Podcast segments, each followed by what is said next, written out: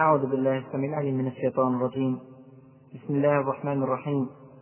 إن الحمد لله نحمده ونستعينه ونستغفره ونستهديه ونعوذ بالله من شرور أنفسنا ومن سيئات أعمالنا. إنه من يهده الله فلا مضل له ومن يضلل فلا هادي له. وأشهد أن لا إله إلا الله وحده لا شريك له وأشهد أن محمدا عبده ورسوله.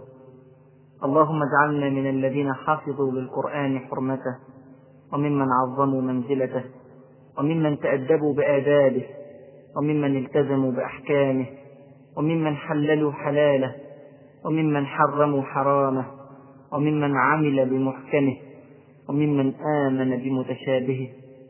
اللهم إنا نسألك إيمانا دائما ويقينا صادقا وقلبا خاشعا وعلما نافعا. ولسانا ذاكرا وبدنا على البلاء صابرا. آمين آمين.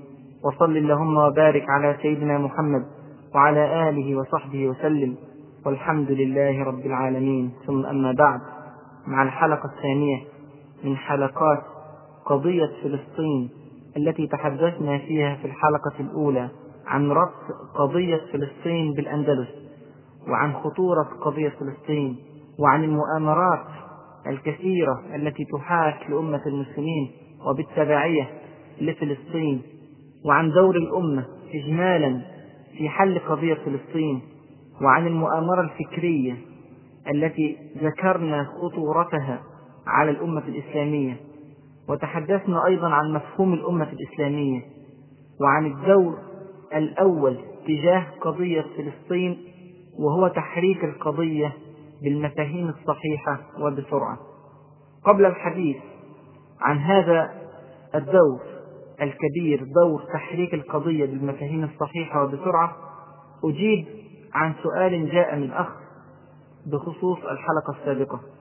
أخ يسأل ويقول تعليقا على أن المسلمين كالجسد الواحد وأنه ليس من المعقول أن يشتكي القلب أو اليد وتظل العين لاهية برؤية المباريات والمشاكل التافهة والمسلسلات وما إلى ذلك. هل تطلب منا أن نعيش في كآبة مستمرة تضامنا مع أهل فلسطين؟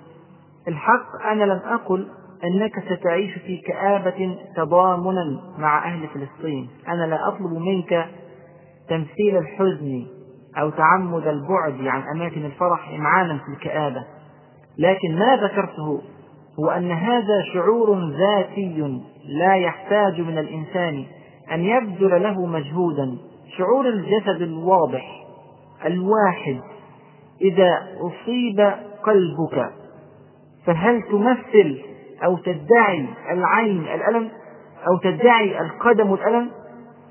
أم أنها فعلا تشعر بالألم دون ادعاء لو مات إنسان عزيز عليك هل تحتاج إلى بذل مجهود لفصل نفسك عن أماكن اللهو أم أن هذا شعور ذاتي تلقائي نتيجة الحزن الحقيقي؟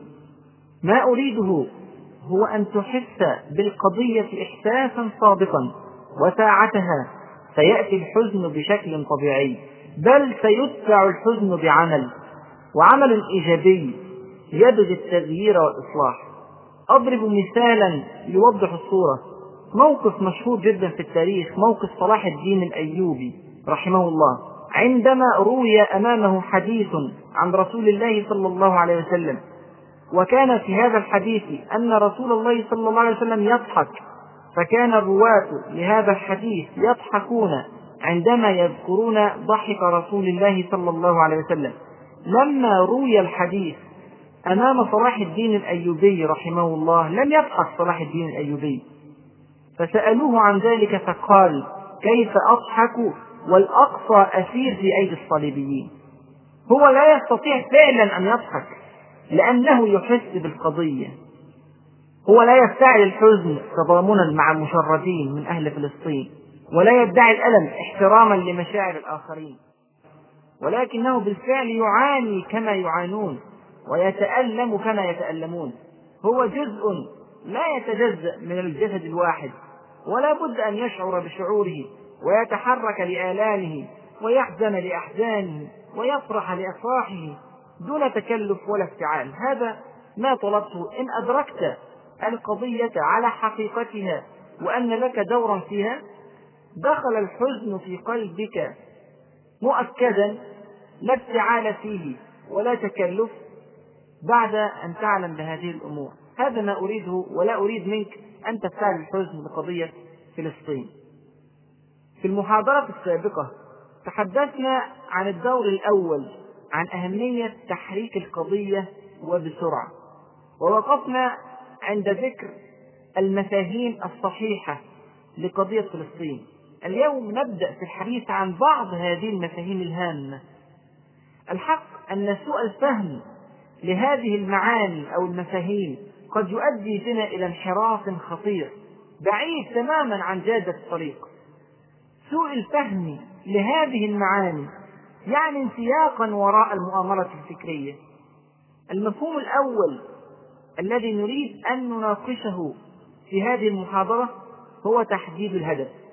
هل يستقيم أن تكون مسافرا فتعد العدة للسفر من سيارة ومتاع وأموال وميعاد وتجهيز وترتيب. ثم تأتي يوم السفر وتكتشف أنك لا تدري إلى أين ستسافر. ما هي الوجهة؟ ما هو الهدف؟ هذا بالطبع لا يستقيم. لأن إعدادك لمدينة مجاورة غير الإعداد لمدينة بعيدة. مسافر اسكندرية غير مسافر أسوان غير مسافر مكة غير مسافر لندن غير مسافر أي مكان كل مكان بيتطلب إعداد خاص. تحديد الهدف وتحديد الوجهة. أترجم هذا الكلام إلى سؤال لماذا نحرر فلسطين؟ وهذا سؤال في غاية الأهمية. ما هي الدوافع وراء الحركة؟ وبذل الجهد والعرق والمال والنفس. مهم جدا أن نجيب باستفاضة عن هذا السؤال. وأن نفرغ له وقتا وجهدا. لأن المؤامرة الفكرية التي تحدثنا عنها في الحلقة السابقة أول ما تضرب ستضرب الأهداف والدوافع. وهذا قد يحبط العمل. لماذا نحرر فلسطين أعرض إجابات. أعلم أنها تخطر في بال كثير من المسلمين. إجابات كثيرة متعددة. ولكني أشعر أن إجابة واحدة في هذه الإجابات تعد هي الإجابة الصحيحة سأعرض هذه الإجابات الواحدة تلو الأخرى وعلى المستمعين أن يحاولوا أن يلتقطوا من بينها إجابة يظنون أو يعتقدون أنها هي الإجابة الصحيحة الإجابة الأولى هل لأنها عربية ونحن عرب؟ الإجابة الثانية هل لأن بها القدس المدينة المقدسة المباركة؟ الإجابة الثالثة هل لأن بها المسجد الأقصى مسرى رسول الله صلى الله عليه وسلم وأولى القبلتين وثالث الحرمين الإجابة الرابعة هل لحل مشكلة اللاجئين المشردين في بقاع العالم المختلفة؟ الإجابة الخامسة هل لوقف نزيف الدماء للفلسطينيين؟ الإجابة السادسة هل لأنها فتحت بالإسلام وحكمت بالإسلام قديما في عهد عمر بن الخطاب رضي الله عنه وأرضاه؟ هذه ستة اختيارات. اختار من بينها واحدة. كل الإجابات قد يصلح للإجابة لكن ما هي أصح الإجابات على سؤال خطير لماذا نحرر فلسطين؟ أنا عايز اللي بيسمع يحاول يفكر معايا. إحنا بنعمل دراسة عن الدور اللي ممكن نأديه ناحية قضية فلسطين. إن ما كناش فاهمين فعلا لماذا نحرر فلسطين سنخسر معظم الطريق وسنتكسر وستضعف الشوكة لا محالة. أرجع أفكركم تاني. هل لأنها عربية؟ هل لأن بها القدس؟ هل لأن بها المسجد الأقصى؟ هل لحل مشكلة اللاجئين؟ هل لوقف نزيف الدماء؟ أم هل لأنها فتحت بالإسلام وحكمت بالإسلام قديما في عهد عمر بن الخطاب رضي الله عنه؟ أشعر أن قسما كبيرا من الحضور مع كل إجابة من الإجابات الجميع مقسمون بين هذه الإجابات الاختلاف كبير نعم لأن الإعلام يشرح لنا في كل يوم هدفا لتحرير فلسطين. مرة بالحديث عن كونها عربية مرة من أجل القدس مرة من أجل المسجد الأقصى مرة من أجل إسلامية البلاد وهكذا اختلف المسلمون كثيرا في الهدف الذي من أجله نحرر فلسطين. الحقيقة أنا من كل هذه الإجابات أختار الإجابة الأخيرة لأنها فتحت بالإسلام وحكمت بالإسلام قديما في عهد عمر بن الخطاب رضي الله عنه وأرضاه. تذكروا لما تحدثنا عن فتح بلاد الشام فتحت بلاد فلسطين في سنة 13 من الهجرة وأتم الفتح في سنة 18 من الهجرة. ومنذ ذلك الحين أصبحت فلسطين قطرا إسلاميا يعني أنا بأحرر فلسطين ببساطة علشان فلسطين إسلامية في المقام الأول. هذا بلا شك عليه تعليقات كثيرة. أولا ما موقف الشرع الإسلامي؟ إحنا دلوقتي عندنا اختلاف. أعلم أن كثير يقولون نحررها لأنها عربية وآخرين لأن بها القدس وآخرين لأن بها المسجد الأقصى وهكذا. اختلفنا. نرجع إلى حديث رسول الله صلى الله عليه وسلم الذي ذكرناه في المحاضرة السابقة يقول صلى الله عليه وسلم إنه من يعش منكم فسيرى اختلافا كثيرا. فعليكم بسنتي وسنة الخلفاء الراشدين المهديين من بعدي. عضوا عليها بالنواجذ. الآن نحن اختلفنا ما بين إسلامية وعربية ووقف لنزيف الدماء وقضية القدس وغيرها. تعالوا نرجع إلى سنة نبينا صلى الله عليه وسلم وسنة الخلفاء الراشدين المهديين. تعالوا نرجع إلى الشرع الإسلامي. إلى الفقه الإسلامي باب كبير جدا في الفقه اسمه باب الأرض المغنومة.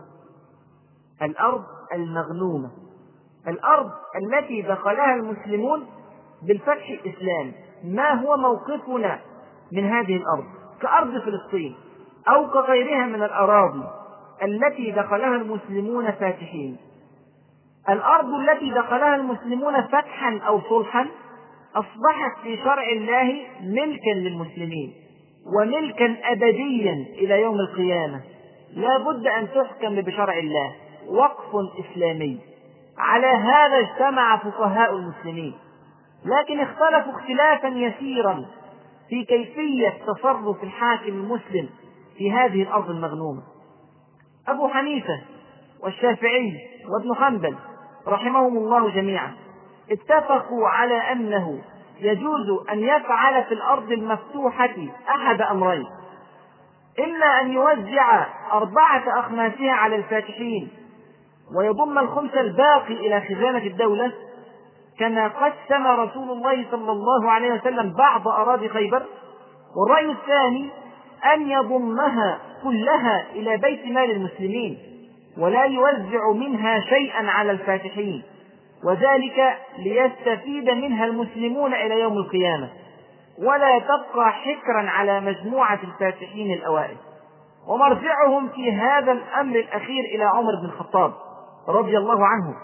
روى البخاري عن أسلم مولى عمر قال قال عمر رضي الله عنه أما والذي نفسي بيده لولا أن أترك آخر الناس بيانا بيانا أي فقراء ليس لهم من شيء ما فتحت علي قرية إلا قسمتها كما قسم رسول الله صلى الله عليه وسلم خيبر ولكن أتركها خزانة لهم يقتسمونها. الإمام مالك لا يرى إلا هذا الرأي الأخير فقط رأي عمر بن الخطاب بأن الأرض تكون لبيت مال المسلمين ولا تقسم على الفاتحين. إذا الأرض التي فتحت بالإسلام أصبحت ملكا للمسلمين حكما أبديا لا تغيير له ولا تبديل. هذه الحقيقة الفقهية سيترتب عليها أشياء كثيرة هامة. أولا هل فتح المسلمون أرض فلسطين كلها؟ أم فتحوا جزءا منها؟ فتحوها كلها هذا معلوم. إذا أصبحت أرض فلسطين أرضا إسلامية خالصة منذ فتحت ابتداء من سنة 13 من الهجرة إلى سنة 18 من الهجرة. كل أرض فلسطين من البحر إلى النهر كما يقولون من البحر الأبيض المتوسط إلى نهر الأردن ومن لبنان في الشمال إلى رفح في الجنوب وإلى خليج العقبة أيضا في الجنوب. أعلم أن هذا في نظر الكثيرين كلام عجيب أحلام وأوهام عند الكثيرين لكنه شرع الله سبحانه وتعالى وأبدا ما كان شرع الله أوهاما ولا أحلاما. ثانيا يزداد العجب مع هذا الفقه عندما تنظر حولك في بلاد العالم بحثا عن البلاد التي فتحت بالإسلام فأصبحت بحكم الشرع الإسلامي بلادا إسلامية على سبيل المثال بلاد الأندلس أسبانيا والبرتغال. وإحنا اتكلمنا عليها كتير جدا في محاضرات سابقة عن فتح أسبانيا والبرتغال. هذه البلاد حكمت بالإسلام ثم دارت الدورة وجاءت الدولة لغير المسلمين واحتلت من أيدي المسلمين بالنصارى في أسبانيا والبرتغال. وضاع الحكم الإسلامي هناك. هذا الضياع للحكم الإسلامي في هذه البلاد لم يلغي إسلامية هذه البلاد. ستظل إسلامية إلى يوم القيامة. نعم من شرع الله أنه إذا دخل الإسلام بلدا فلا يجب أن يخرج منها أبدا بل وعليه أن يسعى للدخول إلى غيرها. هذه هي الرسالة الخاتمة. والمسلمون هم جند الله الناشرون لها والمدافعون عنها والشهداء في سبيلها حتى لا تكون فتنة ويكون الدين كله لله. الله سبحانه وتعالى خلق العباد لغاية. قال سبحانه وتعالى في كتابه الكريم وما خلقت الجن والإنس إلا ليعبدون. هؤلاء الذين يعيشون في بلاد أخرى غير بلاد المسلمين لا يعبدون الله سبحانه وتعالى لا يؤدون ما خلقهم الله لأجله.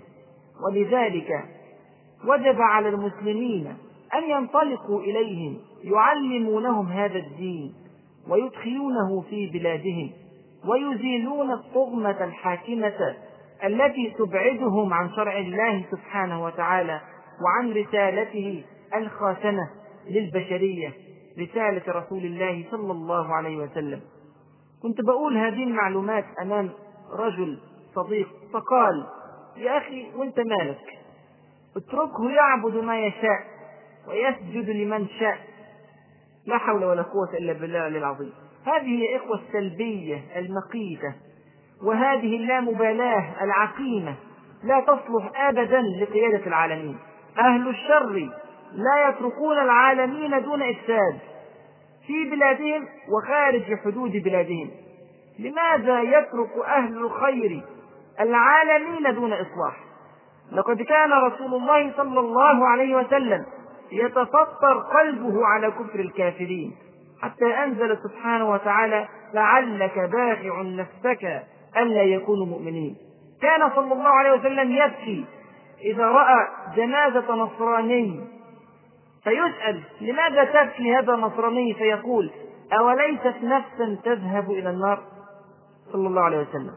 لذلك كان رسول الله صلى الله عليه وسلم ومن بعده من الصحابة ومن بعده من التابعين حريصين جميعا على نشر هذا الدين وعلى تعليم الناس أصول الشرع الحكيم الذي أراده الله للعالمين.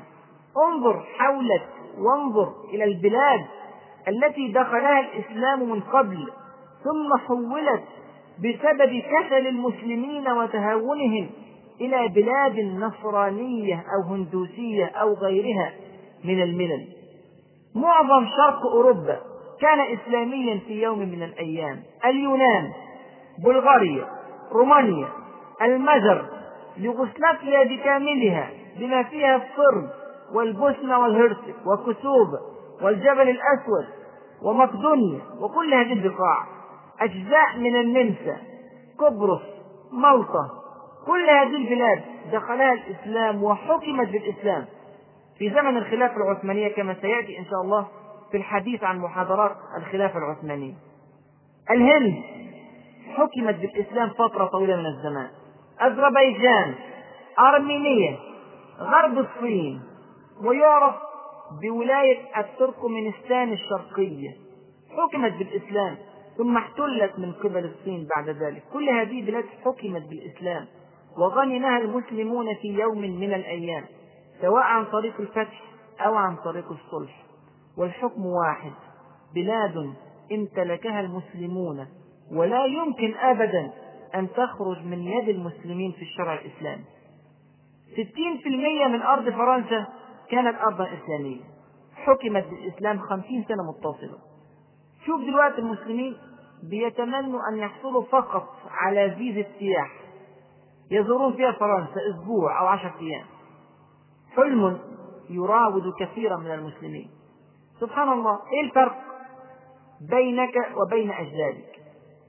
اوعى طبعا نكون فاكرين إن أجدادنا دول كان الواحد منهم مثلا طوله 4 متر وبيشيل 1000 كيلو وبيطلع نار من بقه لا الفرق الوحيد أنهم كانوا يطبقون شرع الله على أنفسهم ومجتمعاتهم فاستحقوا نصر الله وساد العالمين. أما البعد عن شرع الله سبحانه وتعالى والتزاكي عليه والظن أن في خلافه خير هذا هو الذي أدى بالمسلمين إلى ما هم عليه الآن. إذا الشرع الإسلامي يقول إن الأرض التي حكمت بالإسلام ولو لفترة وجيزة من الزمان كأرض فلسطين أو أي أرض أخرى حكمت بالإسلام هي أرض يمتلكها المسلمون إلى يوم القيامة. وقف إسلامي على المسلمين. مش معنى كده؟ إن النصارى ما يعيشوش في أرض المسلمين. لا يعيشوا ولهم حقوق كثيرة جدا في أرض المسلمين. لكن الحكم والشرع لله سبحانه وتعالى في هذه الأرض. طيب تفتكر لو احتل جزء من هذه الأرض الإسلامية ماذا يكون الوضع؟ هنا اجتمع فقهاء المسلمين على أنه يتعين الجهاد في سبيل الله لتحرير أي جزء محتل من بلاد المسلمين. ولو كان شبرا واحدا يتعين الجهاد يا إخوة. يصبح فرض عين كالصلاة وكالصيام في رمضان وكالزكاة. يعني أحد الإخوة يسأل ما هو فرض العين؟ الفروض بصفة عامة إما فرض عين وإما فرض كفاية. فرض العين أن يتعين على الفرد المسلم أن يقوم به بنفسه ولا يسقط بإقامة البعض له. مثل الصلاة المفروضة. ما ينفعش حد يصلي مطرح حد أو الزكاة. إن كان يمتلك المال الذي وجب عليه نصاب وحال عليه الحول. ولو لم يكن به الفرد المسلم أثم واستحق عقابا من الله سبحانه وتعالى. أما فرض الكفاية فهي الفروض التي تجب على بعض الناس دون البعض الآخر. ولو فعلوها وسدوا العجز لسقط الإثم عن الجميع. ولو لم يفعلها أحد أثم جميع المسلمين. مثال بعض الأمور الدينية كالأذان مثلا. مش لازم كل المسلمين يقوموا عند وقت الأذان ويؤذنوا. يكفي المسلمين أن يقوم رجل ويؤذن للصلاة صلاة الجنازة مثلا رد الشبهات عن الإسلام مثلا. ومثل بعض الأمور التي تتصل بإصلاح النظام المعيشي مثل الزراعة الطب الصناعة الهندسة. كثير من الأمور يكفي أن يكون فيها بعض المسلمين يقومون بها حتى يسقط الإثم عن بقية المسلمين. بالنسبة للجهاد فهو في الأصل فرض كفاية. إذا قام به بعض المسلمين وحصلت بهم الكفاية سقط الإثم عن بقية المسلمين.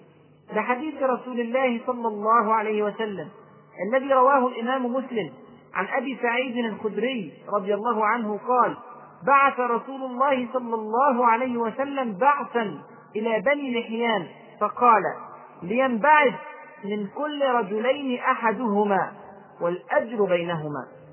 إذا الجهاد في الأصل فرض كفاية لكن متى يتعين الجهاد؟ فيصبح مثل الصلاة المفروضة وصيام رمضان في أمور ثلاثة أولا أن يحضر المكلف صف القتال يا أيها الذين آمنوا إذا لقيتم الذين كفروا زحفا فلا تولوهم الأدبار. ثانيا إذا استنفر الحاكم أحدا من المكلفين. يعني مثلا لو في خلافة إسلامية وفي جهاد في بلاد الشام والحاكم استنفر رجالا من اليمن وجب عليهم أن يتحركوا تعين عليهم أن يقوموا للجهاد. لما رواه البخاري عن ابن عباس رضي الله عنهما قال قال النبي صلى الله عليه وسلم لا هجرة بعد الفتح ولكن جهاد ونية وإذا استنفرتم فانفروا. ثالثا إذا احتل العدو جزءا من أرض المسلمين. ونخلي بالنا لأن هذا الموقف شبيه جدا بالموقف الذي نحن بصدده الآن في فلسطين. إذا احتل العدو جزءا من أرض المسلمين يتعين على أهل البلد المحتل أن يخرجوا جميعا للقتال إن كان الدفع دفع العدو لا يتحقق إلا بخروجهم جميعا. فإن لم يكفوا عاونهم الأقرب فالأقرب من بلاد المسلمين ولو أتى ذلك على مسلم الأرض جميعا. انظر في فقه أبي حنيفة. جملة لطيفة جدا. يقول فإن غلب العدو على بلد من بلاد المسلمين أو ناحية من نواحيها ففرض عين أي الجهاد. فتخرج المرأة بغير إذن زوجها والعبد بغير إذن مولاه وكذا يخرج الولد من غير إذن والديه والغريم بغير إذن بائنه. انظر إلى عظم الأمر. ثم يقول امرأة سبيت بالشرق وجب على أهل المغرب تخليصها. سبحان الله. نفس الكلمات يا إخوة والله تتكرر ولكن بصيغ مختلفة في فقه المالكية والشافعية والحنابلة. هذا أمر مجمع عليه أنه إذا احتل جزء من أرض المسلمين ولو جزء يسير وجب على المسلمين تعين عليهم أن يحرروه. إذا أي بلد فتح بالإسلام قتالا أو صلحا أصبح بلدا إسلاميا؟ تعين على المسلمين تحريره إن احتل شبر منه.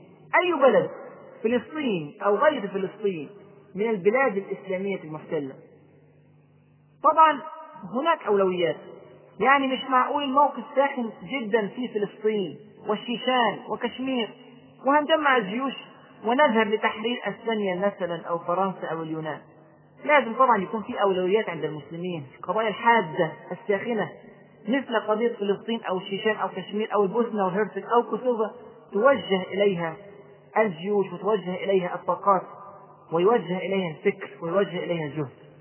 واحد ممكن يقول والله ده كلام جميل لكن ينافي الحلول الواقعية الحلول الواقعية التي ذكرتها في البداية. إحنا قلنا في البداية إن إحنا بنكلم الطبيب وبنكلم المهندس وبنكلم النجار والسباك والحداد بنكلم عموم الأمة ولا نتحدث إلى من بيده أن يخرج الجيوش ويجهز الطاقات للحروب. هل هذا فيه تعارض مع ما ذكرناه في بداية المحاضرات؟ أجيب عن هذا بما يلي، أولا نحن نتحدث عن مفاهيم أساسية، حتى تعمل لابد أن تفهم أولا، لابد أن تعرف حقوقك حتى تستطيع أن تقاتل من أجلها. هذه المحاضرات يا إخوة سيسمعها أحد رجلين، إما في داخل فلسطين وإما في خارج فلسطين. لو كان السامع في داخل فلسطين ولديه الفرصة للجهاد لابد أن يعلم أنه قد تعين عليه الجهاد ولا بد أن يعلم حدود حقوقه التي لا يجوز له التنازل عنها ولو كان السامع لهذه المحاضرات خارج بلاد فلسطين فعليه أن يعين على هذا الجهاد. روى البخاري ومسلم عن زيد بن خالد رضي الله عنه أن رسول الله صلى الله عليه وسلم قال من جهز غازيا في سبيل الله فقد غزا ومن خلف غازيا في سبيل الله بخير فقد غزا. صدق رسول الله صلى الله عليه وسلم. ثانيا سيعرف المسلمون أهل الخير من غيرهم. سيعرف المسلمون من ينادي بالشرع ومن يبيع الدين والأرض والعرض من المسلمين. ثالثا لعل الله أن يفتح في يوم من الأيام بابا للجهاد فتعرف ما لك وما عليك وليس ببعيد. الناس في مصر سنة 67 كانوا قاعدين في حالهم جوه البلد ودخل اليهود عليهم.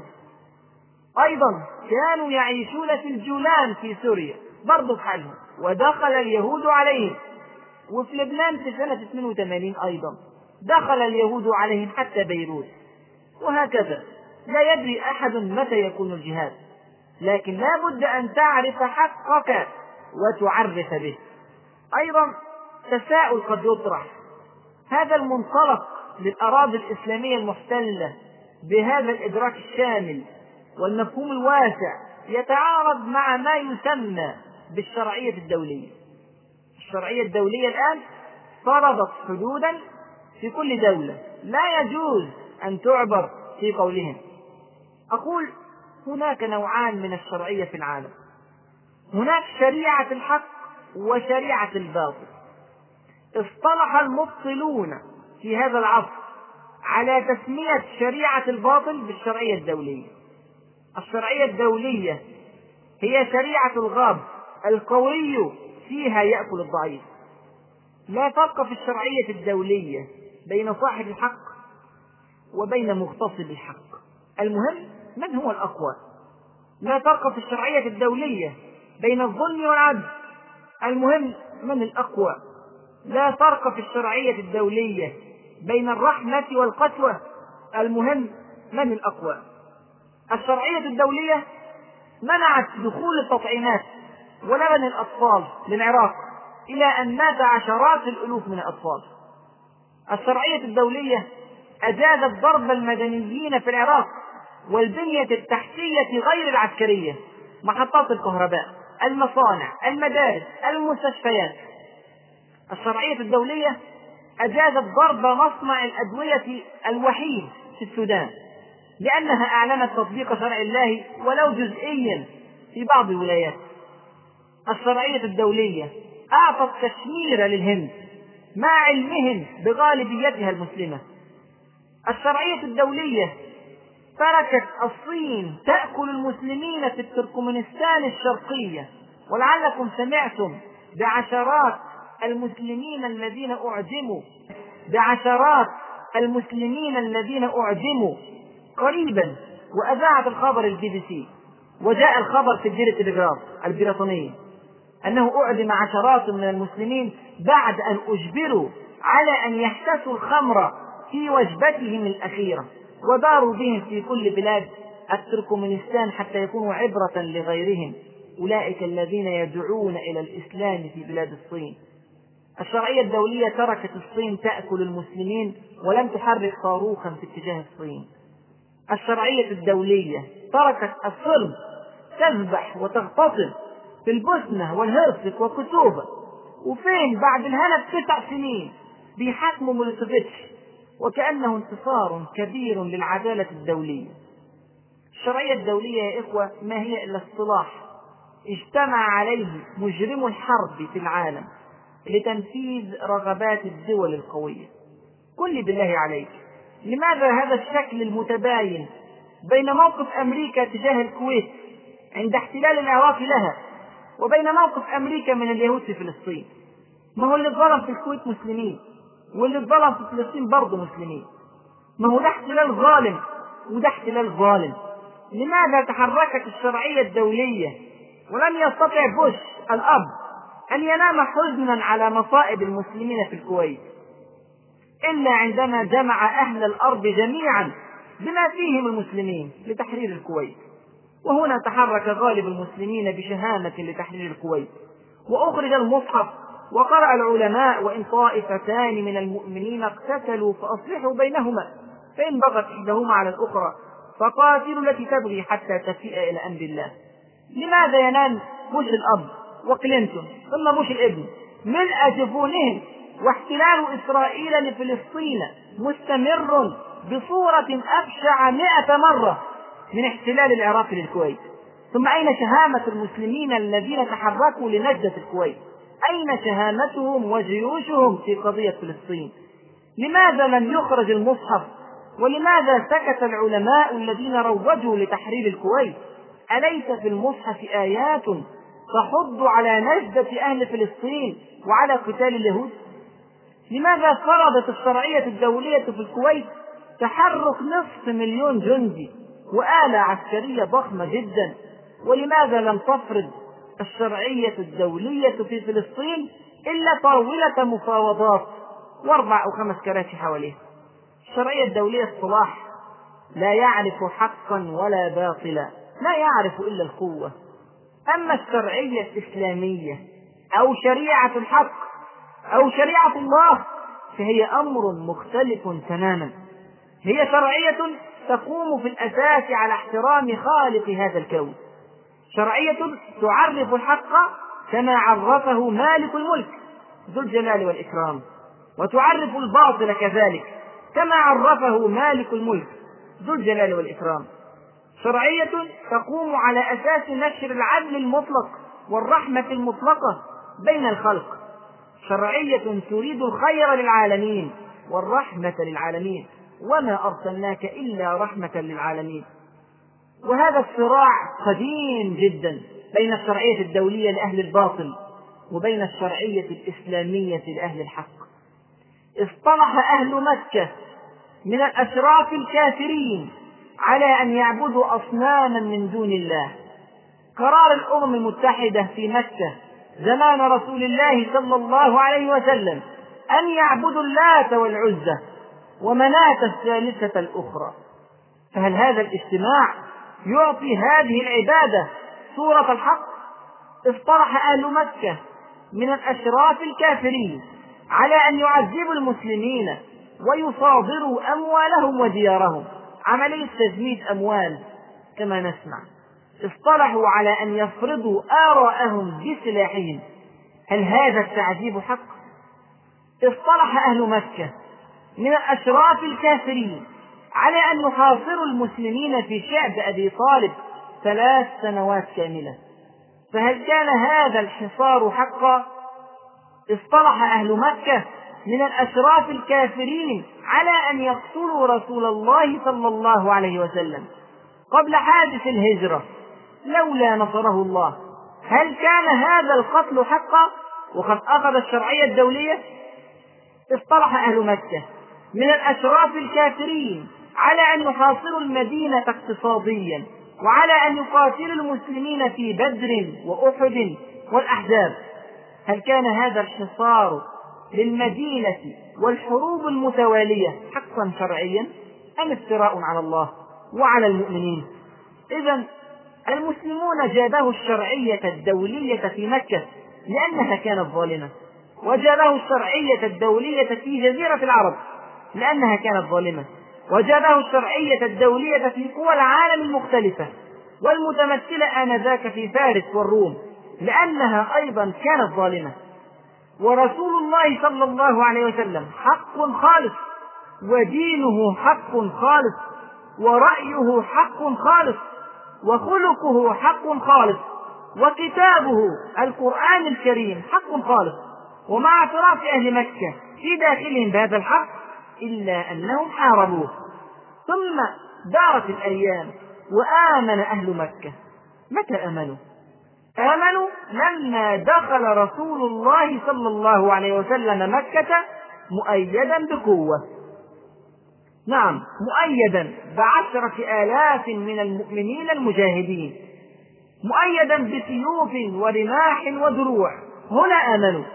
كثير منهم لم يؤمنوا إلا خوفا من هؤلاء الرجال وخوفا من هذه السيوف. ثم دارت الأيام من جديد وحسن إسلامهم ونصروا الدين بحق وثبتوا على أمر هذا الدين وهكذا. فإن الله يزع بالسلطان ما لا يزع بالقرآن. إذا لا بد للحق من قوة تحميه. حتى لو كان هذا الحق هو رسول الله صلى الله عليه وسلم. سنة من سنن الله في خلقه وفي أرضه. ولذلك لا يجب أبدا أن يعتقد المسلمون أن الشرعية الدولية الحالية سوف تسمح للمسلمين بحقوقهم أو حتى ببعض حقوقهم. ما داموا لا يملكون قوة. المهم في هذه النقطة أن يعلم المسلمون أن فلسطين بكاملها أرض إسلامية. تعين على المسلمون تحريرها بكاملها وإلا أثموا. وأي إثم؟ وبأي حال من الأحوال لن تعيد الشرعية الدولية الحق للمسلمين. ولن تحرر البلاد إلا بتواعد المسلمين. إذا لا يفيد استجداء السلام من أمريكا ولا من الأمم المتحدة ولا من الاتحاد الأوروبي ولا من الصين. وسبحان الله يمدون يدهم إلى كل المتواطئين عليهم ولا يرفعونها إلى خالقهم ورازقهم. والله إن هذا لشيء عجاب. والله يا إخوة هذا الكلام ليس اجتهادا مني. الأزهر الشريف كان قد أفتى من قبل. بعدم جواز الصلح مع اليهود ما داموا يملكون أرضا إسلامية وأنه يحرم التفريط في شبر واحد من فلسطين. والله أصدر فتوى بذلك في 1 يناير سنة 56 وسبحان الله لو ذهبت الآن إلى الأزهر أنا على يقين أنك لن تجد رجلا واحدا يفتي لك بأن يافا بلد غير إسلامي. أو أن حيفا بلد غير إسلامي. أو أن عكا بلد غير إسلامي. كل هذه البلاد الآن تقع تحت ما يسمونه إسرائيل. عارفين يافا؟ الحي الشمالي من يافا هو اسمه تل أبيب. تل أبيب. تل أبيب ما هي إلا الحي الشمالي من مدينة يافا الإسلامية. لا ينكر منكر أبدا في كل بلاد المسلمين أن هذه الأرض أرض إسلامية عاش فيها الإسلام قرونا متتابعة. لا أقول أياما ولا شهورا ولا سنوات بل قرونا متتابعة. وسبحان الله لا أدري أين ذهبت هذه الفتاوى. نراجع الاختيارات التي كنا قد طرحناها تحت سؤال لماذا نحرر فلسطين لو تذكروا ذكرنا ستة اختيارات. الاختيار الأول هل لأنها عربية؟ الاختيار الثاني هل لأن بها القدس؟ الاختيار الثالث هل لأن بها المسجد الأقصى؟ الاختيار الرابع هل لحل مشكلة اللاجئين؟ الاختيار الخامس هل لوقت نزيف الدماء؟ والاختيار السادس هل لأنها فتحت بالإسلام فأصبحت أرضا إسلامية؟ واخترنا الإجابة الأخيرة واستنتجنا من ذلك أن بلاد فلسطين بكاملها إسلامية ولذلك نحررها. طيب إيه عيوب الإجابات الأخرى؟ ولا الإجابات الأخرى أيضا صحيحة. الاختيارات الخمسة غير الاختيار الذي اخترناه الآن. تعالوا يعني نمسك واحدة واحدة ونشوف يا ترى الإجابة سليمة أو غير سليمة. ناخذ مثلا إجابة أن بها القدس. هل نحرر فلسطين لأن بها القدس؟ القدس طبعا مدينة شريفة ومباركة وذات قيمة هامة جدا عند المسلمين. تعقب مباشرة قيمة مكة المكرمة والمدينة المنورة. وفوق القيمة الدينية العالية فهي ثغر قديم من ثغور الإسلام وأرض جهاد دائم وأهلها في رباط إلى يوم القيامة. لكن الحقيقة أن شيئا خطيرا سيحدث إذا قلنا إننا نحرر فلسطين من أجل القدس. سبحان الله. سيأتي العدو عند لحظة من لحظات المساومة ويقول لك طيب خذ القدس وسيب كذا وكذا وكذا من الأرض. ولذلك فالعدو نفسه سيعلي جدا من قيمة القدس في إعلامه وسفاراته ومفاوضاته حتى إذا سمح لك بأخذها فتح لك الطريق لتسلم غيرها بسهولة. الأمم المتحدة كانت من الذكاء في شرها أنها لما قامت بمؤامرة تقسيم فلسطين سنة 47 كما سيأتي إن شاء الله في المحاضرات القادمة. فصلت القدس لوحدها وجعلتها تحت رعاية دولية وبذلك رفعت من قيمتها جدا عند المساومة. فيأتي الفلسطيني المفاوض ويقول لا إزاي؟ لازم آخذ القدس. سأقيم دولة فلسطينية عاصمتها القدس. فيوافقونه بعد جدال. ثم يكتشف وكأنه قد فقد بصره ساعة المفاوضات أنه لم يأخذ إلا 22% فقط من الأرض فيها القدس وسلم 78% من الأرض خالصة لليهود. ثم يكتشف أيضا كارثة أخرى بعد أيام أو شهور إن 60% من الضفة الغربية فيها مستوطنات يهودية. يعني في النهاية لا يملك إلا عشرة في المية فقط أو أقل مهلهلة تماما. بس الحمد لله مع القدس طيب ده إحنا لسه متفقين من شوية إن أرض فلسطين كلها إسلامية محتلة واجبة التحرير. وده اللي كان المفاوضين بينادوا بيه زمان. ناخد أرض فلسطين كلها. لكن سبحان الله إنها المؤامرة. ناس بتدبر مؤامرة وناس ما عندهاش مانع تقع في المؤامرة. ثم مرحلة أخطر في المساومات.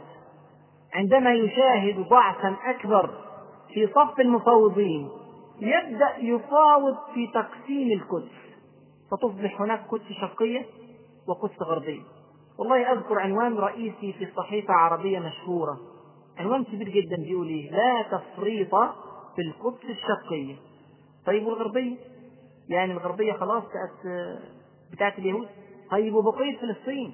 يجوز فيها التفريط ثم بعد ذلك مرحلة أخطر وأخطر في المساومات وهو ما تم في أسلو في المفاوضات السرية والتي ظهرت في الصحف بعدها بشهور. إن اليهود قد اتفقوا مع أبي مازن المفاوض الفلسطيني البارز على إنشاء أحياء جديدة في شرق مدينة القدس. يطلقون عليها اسم القدس. ويأخذ اليهود مدينة القدس الأصلية ويسمونها أورشليم بينما يأخذ الفلسطينيون الأحياء الجديدة ويسمونها القدس. ويبقى الحمد لله إسرائيل معها أورشليم والحمد لله فلسطين بقى عاصمتها القدس. والحمد لله إنهم هيعملوا لهم مدينة في شرق القدس.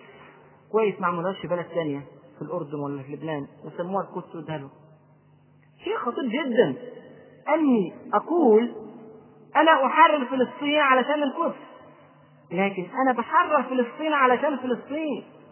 لذلك أنادي أن تظهر دائما الدعاية لفلسطين تحت عنوان فلسطين وليس القدس مثلا تقول فلسطين إسلامية ولا تقول القدس إسلامية.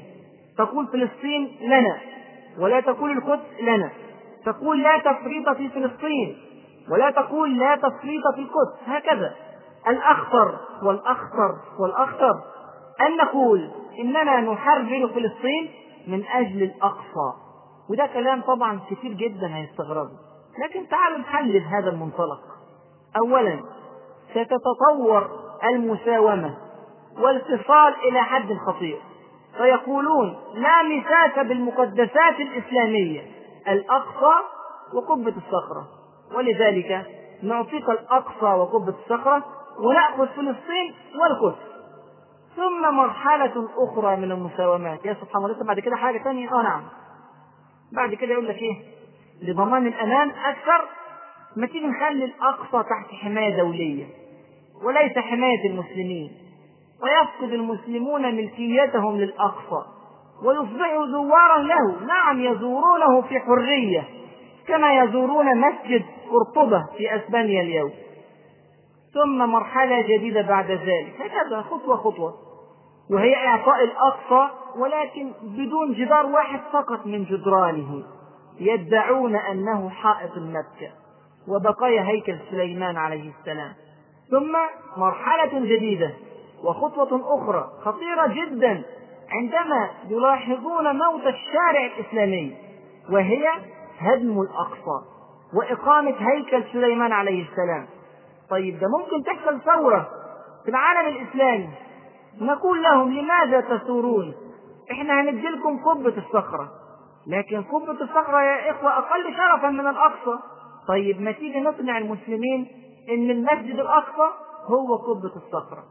تجد الدعاية تظهر قبة الصخرة الصفراء المشهورة وكأنها المسجد الأقصى. والله كثير جدا من المسلمين. كانوا يظنون أن هذه القبة الصفراء الذهبية المشهورة هي قبة الأقصى حتى مؤخرا. بس الحمد لله أخيرا يعني بدأ بعض المسلمين يعلم أن الأقصى الحقيقي غير قبة الصخرة الصفراء المشهور. إذا عندما نقول نحن نحرر فلسطين لأن فيها الأقصى فيساومون على الأقصى الذي تريده ويأخذون بقية البلاد. ليس هذا فقط لكن هناك أمور أخرى. لا تقل خطورة بالنسبة لفهم القضية. إحنا قلنا إن هيساومونا على كل شيء ويدونا الأقصى. ده لو ادهولنا يعني. ثانيا هل الأقصى كبناء؟ أغلى في القيمة أم بناء المسلمين الذين يعيشون في مدن قد تبعد كثيرا عن الأقصى؟ في رام الله والخليل وغزة ونابلس وغيرها حتى في غير فلسطين. أنا لن أتطوع بالإجابة ولكن أترك الإجابة إلى معلمي ومعلم الأجيال ومرشدي ومرشد العالمين رسول الله صلى الله عليه وسلم. روى ابن ماجه عن عبد الله بن عمر رضي الله عنهما قال رأيت رسول الله صلى الله عليه وسلم يطوف بالكعبة ويقول ما أطيبك؟ وأطيب ريحك؟ ما أعظمك؟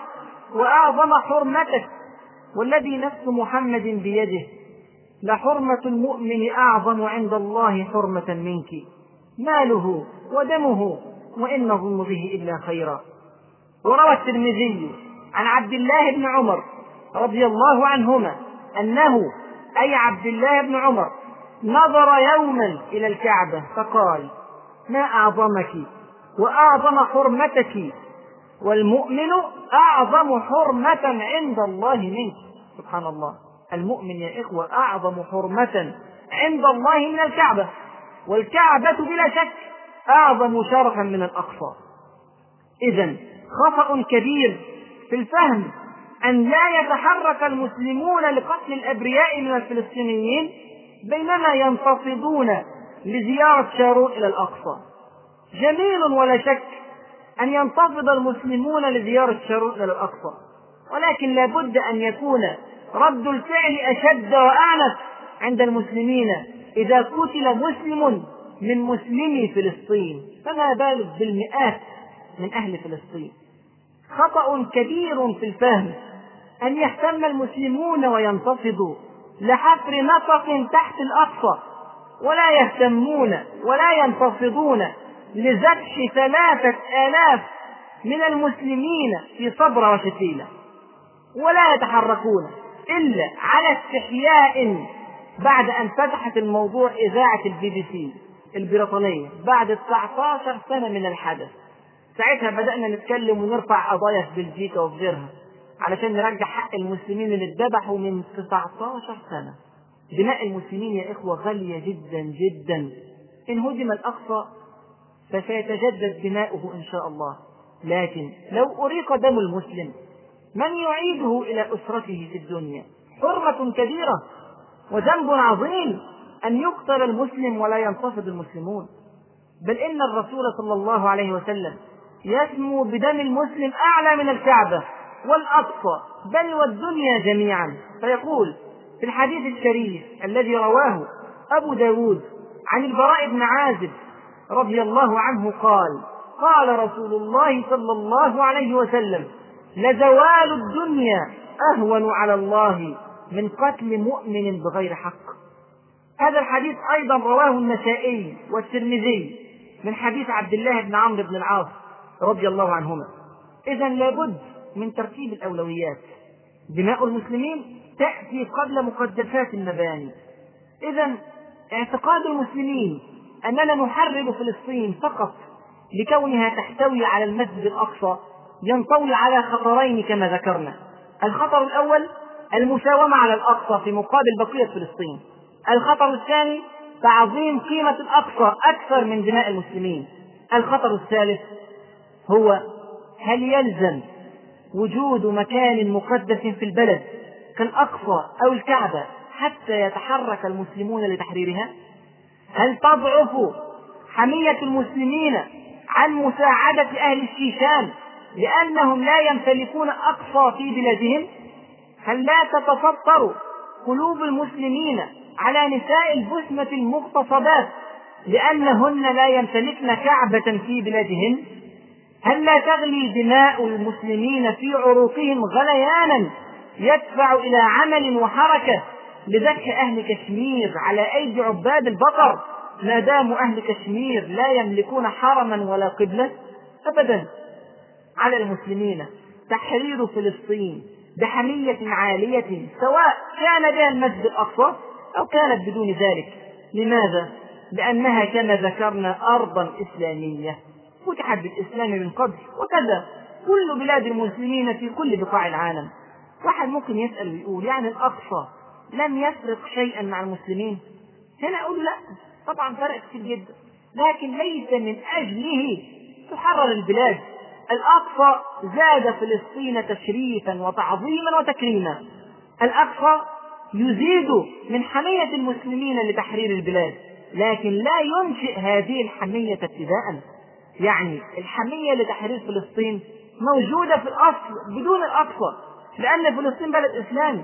وزادت في هذه الحمية إلى درجة تعلو عن بقية بلاد المسلمين المحتلة أن فيها الأقصى.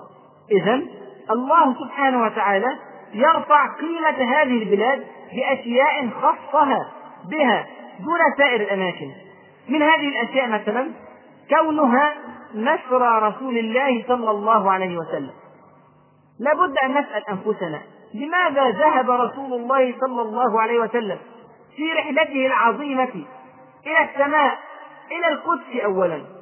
كان من الممكن أن يأتي الله له بالأنبياء يصلون معه في مكة وهي أشرف بلا شك أو يصلي بهم في السماء.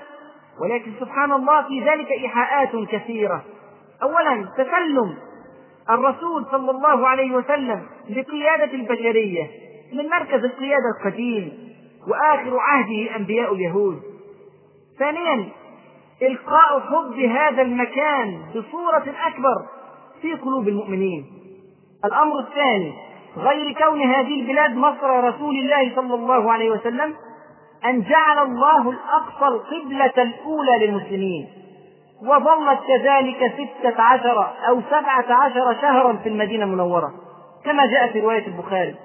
ثم حولت القبلة بعد ذلك إلى الكعبة.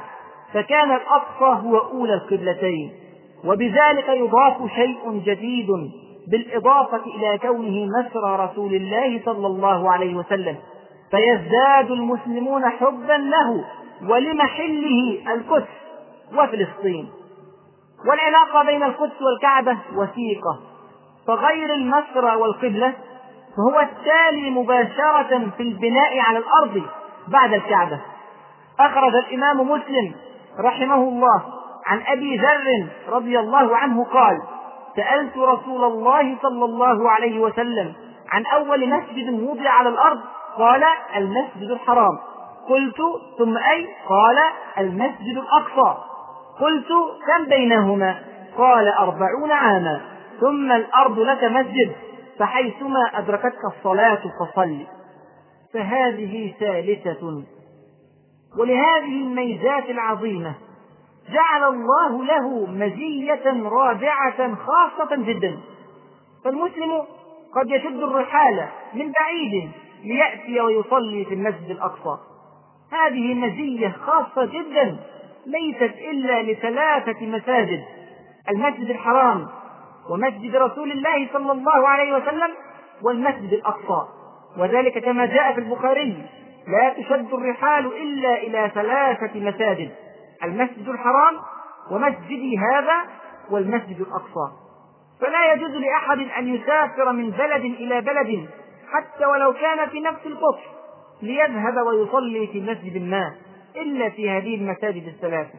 إذا هذه أربع ميزات. المزية الخامسة يرفع صلى الله عليه وسلم أجر الصلاة فيه إلى خمسمائة صلاة.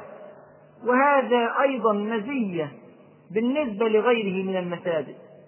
ليس هذا فقط مزية سادسة. يبارك الله سبحانه وتعالى في الأرض التي تحيط بالأقصى وهي أرض فلسطين وأرض الشام بصفة عامة. سبحان الذي أسرى بعبده ليلا من المسجد الحرام إلى المسجد الأقصى الذي باركنا حوله لنريه من آياتنا. ونجيناه ولوطا إلى الأرض التي باركنا فيها للعالمين. ويقول رسول الله صلى الله عليه وسلم في الحديث الذي رواه الطبراني وصححه الألباني الشام أرض المحشر والمنشر. مزية سابعة.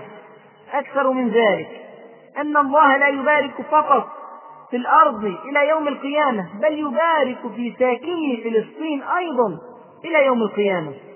روى الطبراني وصححه الألباني أن رسول الله صلى الله عليه وسلم قال عليكم بالشام فإنها صفوة بلاد الله يسكنها خيرته من خلقه. سبحان الله. وروى الإمام أحمد عن أبي أمامة رضي الله عنه قال قال رسول الله صلى الله عليه وسلم لا تزال طائفة من أمتي على الحق ظاهرين على من يغزوهم قاهرين. لا يضرهم من ناوأهم. حتى يأتي أمر الله وهم كذلك. قيل يا رسول الله وأين هم؟ قال ببيت المقدس وأكناف بيت المقدس. كل هذه الأمور ترفع جدا من قيمة فلسطين. لكن كما ذكرنا ليست هي المبرر الأول لتحرير فلسطين. بل المبرر الأول كون الأرض إسلامية. وهذه الميزات حوافز زائدة على المبرر الأول. وذلك كما تنقذ طفلا من الموت. فهذا واجب لكن أن يكون الطفل ولدك فهذا بالإضافة إلى كونه واجبا فهو شيء فطري. لا يستطيع الإنسان أن يتخلى عنه إلا أصحاب النفوس الخبيثة جدا. سؤال هام لماذا يعطي الله كل هذه المزايا لهذه الأرض؟ فيزيد حب المسلمين لها ويتحركون إليها أسرع مما يتحركون إلى غيرها. لماذا لم يجعل مثلا المسجد الأقصى في الجزائر؟ فيهفو المسلمون إلى الجزائر إذا احتلت. أو في مصر فيتحرك المسلمون إليها. أو في غيرها من البلاد. لماذا فلسطين بالذات لا أعتقد أن السبب فقط في كونها أرض ديانات سابقة ورسالات عديدة ولكن أعتقد أن الله سبحانه وتعالى لما كان يعلم بسابق علمه للأحداث أن هذه البقعة من الأرض ستظل مكانا لصراع دائم مستمر بين قوى الأرض المختلفة وبين المسلمين أراد أن يزيدها محبة في القلب لأنه سوف يتكرر القتال فيها مرات ومرات. أتى لها الصليبيون من أبعد نقاط العالم المعمور عنها واختفاك واحتلوها 200 سنة كاملة يا إخوة والله 200 سنة كاملة.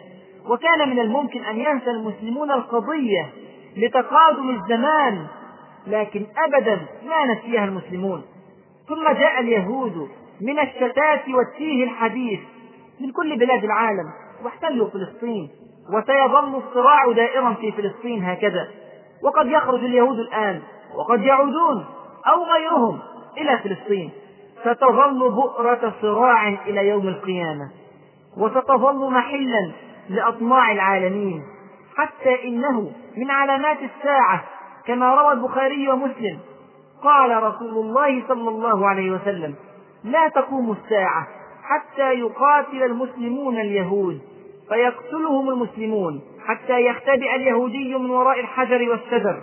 فيقول الحجر والشجر يا مسلم يا عبد الله هذا يهودي خلفي تعال فاقتله إلا الغرقد فإنه من شجر اليهود. خلاصة القول إننا لا نحرر فلسطين فقط لأن بها المسجد الأقصى.